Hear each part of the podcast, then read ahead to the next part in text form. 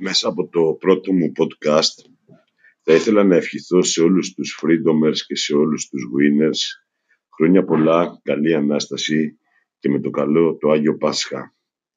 Ας είναι αυτή η Ανάσταση, Ανάσταση για όλους μας, για τις ψυχές όλου του κόσμου και ας ακολουθήσουμε το παράδειγμα του Θεανθρώπου για αγάπη προς την κοινωνία, προς τους συνανθρώπους μας, αλλά και για υγεία σε όλες τις οικογένειες και πάνω απ' όλα για ψυχική και εσωτερική γαλήνη.